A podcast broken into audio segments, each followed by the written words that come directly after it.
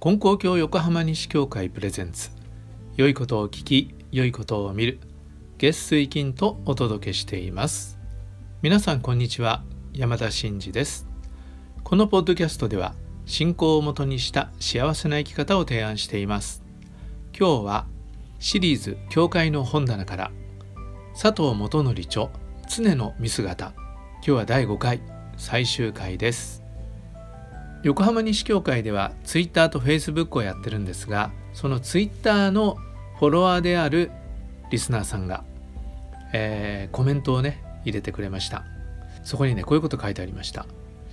常の見姿、まさに昔教会の本棚からお借りして読んだ思い出がある本であります。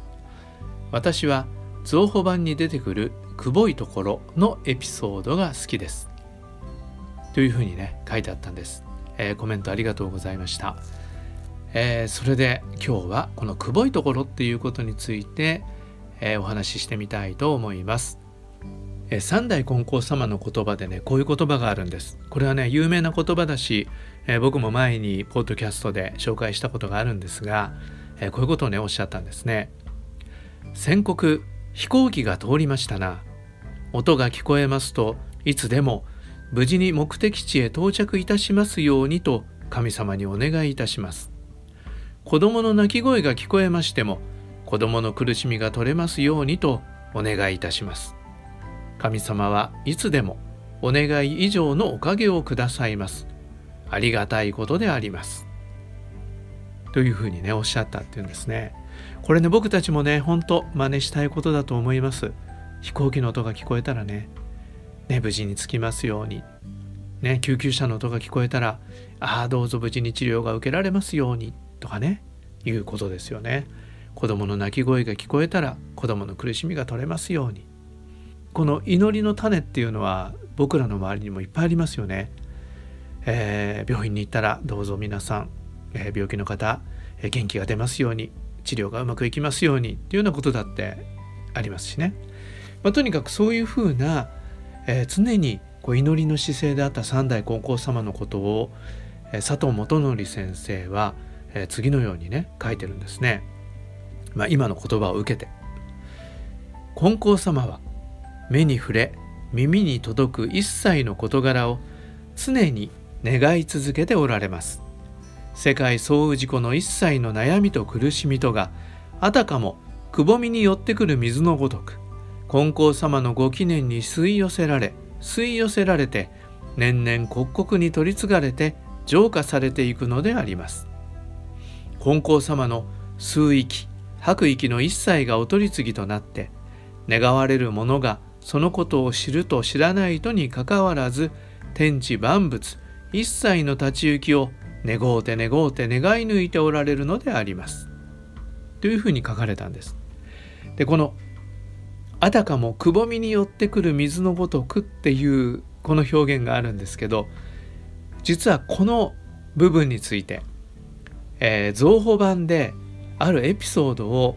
著者が佐藤元則先生が紹介しておられるんですね。そのことをこのツイッターのねフォロワーさんであるリスナーさんが書いてくださってた好きなところっていうところなんですが、その部分をちょっと次に紹介してみたいと思います。ただその前に、ちょっと説明を加えておきたいことがありますので、ちょっとそれを聞いてください。金光教教典の中に教祖様がご自分で書かれた文章が載ってるんですね。それは金光大臣御覚書というものと、お知らせごと覚え帳というのと2つあります。でこれはまずそのね書物というか書かれたものが発見されたというようなことがあり、でそれを、いろいろな方が解読してくださったんですね。それで解読された上で、活字化されて経典に載っている。でこの経典に載ってるっていうのが昭和58年に刊行されたものですから、それまでは、解読を一生懸命してくださり、そしてまたそれはどういう意味なのかというね研究が進められてきていたわけなんですが、この佐藤元則先生もその解読解釈をするメンバーだったようなんですね。それでその覚書の中にこういう一節があるんですが、から天竺日本くぼいところへより同じく水の夜ごとしという箇所があるんですが、このから天竺日本というところに絵が描いてあるんですね。でそれは何て言うんでしょう、でこぼこのぼこっていう字に似てるような、まあ右と左がこう山になっていて、真ん中がこうくぼんでるわけですね。でそこにこう水が流れ込んでいくようにこう筋が書いてあるんですね。真ん中のへっこんでるところに両方の山から水が流れてくるような、そういう絵が描いてあって、で右の出っ張りのところに「から」って書いてあって、左の出っ張りのところに「天竺」って書いてあって、で真ん中のこうへっこんだくぼみのところに「日本」って書いてあるわけなんです。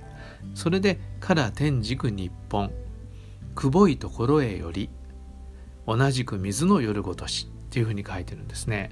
まあ、から天竺っていうのはこれはもう軸的に言うと、からっていうのは中国ですよね。で天竺というのはインドなんですが、それでもこの頃はから天竺って言って一つの言葉っていうかイディオムっていうかで、それで世界を指したんですね。だから世界から日本にこう何かがこう流れ込んできていると、ね、水が流れてくるのと同じように、くぼいところ日本に何かが流れ込んでいるっていう、まあ、そういう象徴的な神様の言葉が書かれてるんですね。でこれが解読をしているチームで意味がわからないという、これはどういうことだろうかっていうことで、この佐藤元則先生は、みんなと一緒に頭を痛めていたということがまずあるんですね。でそうした時に、ある方が、ある方って言ってこの名前が書いてありますから名前を申し上げますと、中西東英先生というこの方は国文学者で歌人であった方のようなんですが、根高教の教外の方なんですね。信者さんではない方なんです。その東英先生がある熱心な信者さんにこんなことをねおっしゃったということがあった、そのエピソードが載っています。でこのエピソードは三代金剛様が亡くなってから増補版に書かれた内容なんですが、ある熱心な信者さんがそのいろんな人が難しい問題をこう相談してくるという、それでもうちょっと頭を痛めてるんだけどどう考えたらいいでしょうかっていうことを、その東英先生にね相談した時に、この東英先生が言われた言葉がここに書いてあります。あんたは毎日金剛様へ参っとるが、金剛様はお結界に座って何をしてござると思うとる。何十年毎日毎日朝から晩まで次々に持ち込んでこられる難儀不幸をそれこそ命がけで引き受けてござる。それがお取り次ぎじゃろうがな。言うてみりゃあそこはよろず難儀引き受け所、世界中のドロドロの汚水汚物が流れ込んでくるくぼみじゃ。あそこで汚水汚物が浄化されるところよ。一番難儀なのは金剛様じゃ。わしはそう思うとるがの。あんたもそのつもりで難儀を取り継がしてもろうたらどうじゃ。でこの教外の方の言葉を聞いて、この佐藤元則先生はピンときたわけですよ。この覚えの中の、ね、意味がわからない「から天竺日本くぼいところにより」というこの言葉の意味が、おおそういうことであるかというふうに思って、でそのことをそのね研究仲間に話をしたということなんですが、で同時にこの常の見姿の中にさっき読んだように書かれたということなんです。で僕はこのエピソードを読んで面白いなと思うんですね。でそれはどういうことかっていうと、このね佐藤元則先生は三代金剛様のことについての東英先生の話を聞いて教祖様のことが分かったということですね。で逆にその教祖様の書かれたものを見ていった時に三代金剛様のことが分かった、深まったっていうこともおそらくあったんだろうと思うんですね。だそういうふうに金剛様の、だから教祖様の後を受けてご用くださっている金剛様の姿を見た時に、そこから教祖様のことが分かる、あ教祖様はこういうお気持ちで、こういうお心で、こういうふうにご用なさってたんだなってことが分かることがあるんだっていうことだと思うんですね。